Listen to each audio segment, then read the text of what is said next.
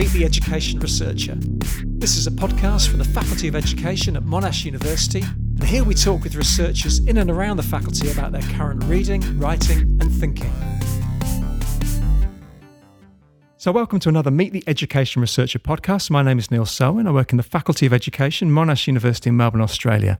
And the aim of these interviews is simple we spend 15 minutes getting to know what researchers in and around the faculty are currently up to. So, today I'm joined by Sofia Serholt. Sofia works in the Computer Science and Engineering Department in Chalmers University in Sweden. She's one of the leading European researchers in the area of robots and education. Good morning, Sofia. Good morning. So, first off, for the uninitiated, exactly how are robots being used in schools? I mean, what sort of technologies are we talking about here? In education, uh, right now, a big question is about the programming robots the, to use as tools to learn la- different programming languages because we see that these are entering this demand is coming into the curriculum. Um, however, my research is mostly focused on robots that actually teach children things and or learn from them or interact with them socially. So humanoid robots that are similar to humans in different ways. Then we also see um, robots that can be remotely controlled in classrooms, like uh, Skype on wheels kind of thing. And these can be used by children who can't be in the classroom for different reasons, like if they're currently undergoing cancer treatment or something like that. So, so that's basically how the, the field is right now. Uh, we have some very um, rare situations where teachers have remotely controlled robots to be able to teach a class as well. But um, that's a few examples. now, this all sounds really kind of futuristic and interesting in theory, but I mean, in practice, one of the main issues, I guess, is how people actually accept these machines, these technologies, how they gain trust with them. And I know a lot of your work has looked at that. And what have you found out about people's reactions to these technologies in the classroom? When it comes to the research that I've done in the classroom with actual robots, where I put them in the classroom for several months and, and see studied interaction with them, I haven't done any rigorous research about acceptance in that case. However, I do see that children are generally optimistic and positive about it, um, outwardly anyway. And teachers of course appreciate having a researcher there and being mm. part of a study and a project and it's it's fun and interesting um, but they haven't been very uh, very involved in the actual robot and the interaction it's been on the side sidelines kind of of what they're doing when i look at or when i talk to teachers and students that are not part of any any study in that sense which is what i've done mainly i can see that that students are concerned about certain things that robots can do or, or what they shouldn't do and and those kinds of issues. And the privacy issue is one thing that they uh, are very concerned about like they don't want to be recorded for example by a robot which might be necessary for it to be able to interpret um, different things about the person it's inter- interacting with. And um, grading for example. Children don't want to be graded by a robot and this is something that also teachers resonate with. So they don't want to give away their their authority in that mm. sense either.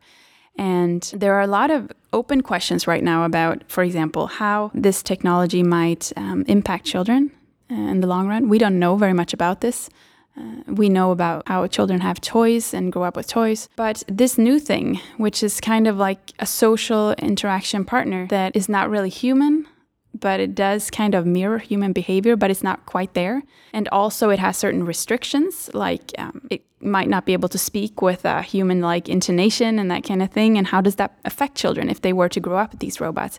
And in reality, that's a kind of study we can't conduct. So, can you just tell us a bit about the research you've done yourself on robots in the classroom? I looked at interaction breakdowns, and in this case, I, I selected situations or instances in my video data where children uh, either became notably upset uh, or they became inactive not because they were bored with the actual you know game mm. because that didn't actually happen. Instead it was very engaging and fun. Um, so but when they couldn't do anything they couldn't proceed. And also when um, they started doing other stuff in the room or began to talk to um, their friends instead of working on the topic uh, and and those kinds of situations, right? And what I saw was that when the robot doesn't understand what the child is saying, it, it generates a sh- situation where, on the one hand, you have a robot who can express a lot of stuff and tell you what to do. But if the child can't ask the robot a question uh, or show uncertainty and, and it actually adheres to that, it creates a very difficult situation in when they're they're alone with this robot. And this is what leads to these breakdowns when they have to when they need help from the outside. And i looked at i think well it was six students that i looked at uh, in you know random randomly picked students uh, over their whole uh, interaction period which was over the course of these three and a half months that i was there. And just out of those sessions i think i spotted 41 breakdowns.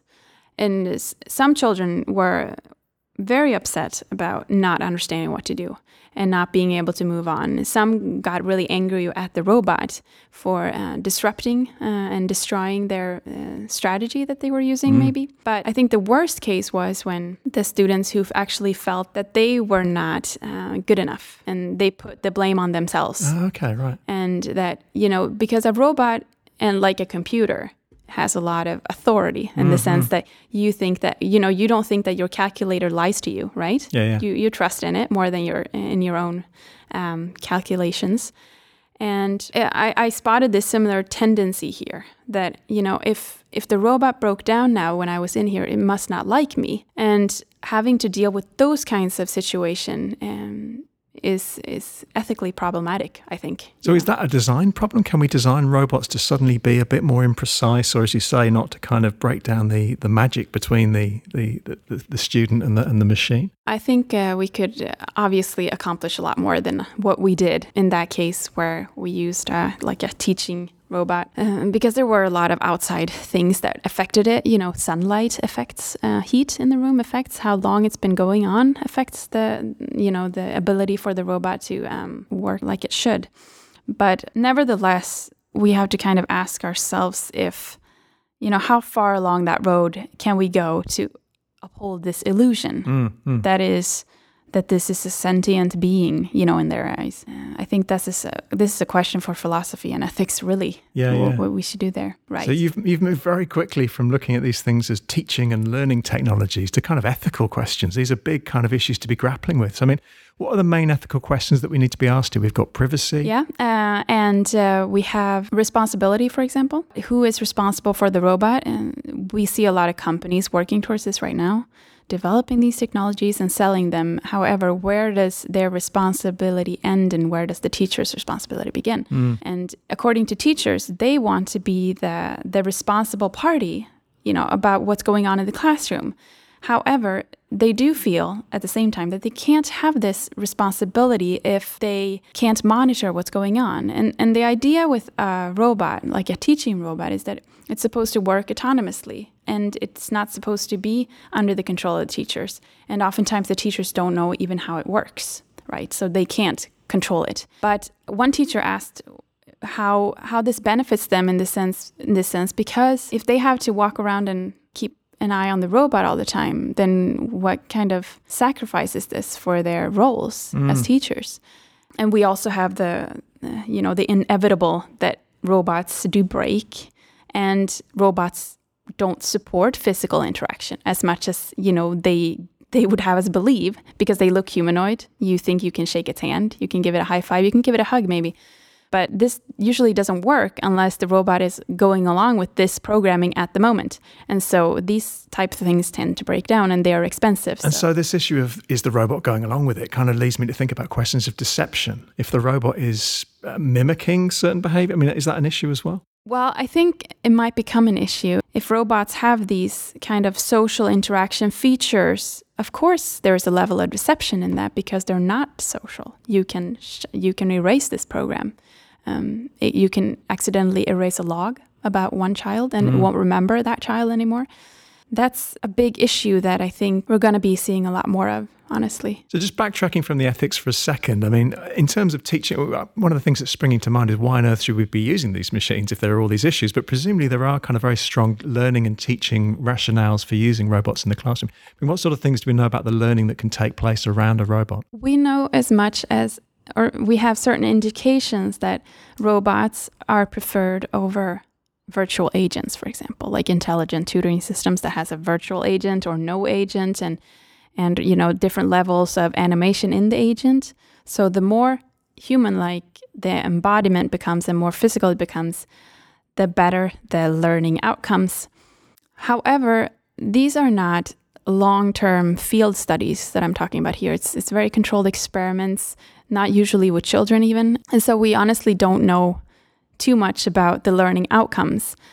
In my study, I had a robot that um, taught geography uh, and map reading to children and also sustainability issues. Um, the learning goal was that children were should be able to reason about sustainability. Like there are economic issues involved, and environmental issues involved, and social issues involved, and that it's a complex interaction there.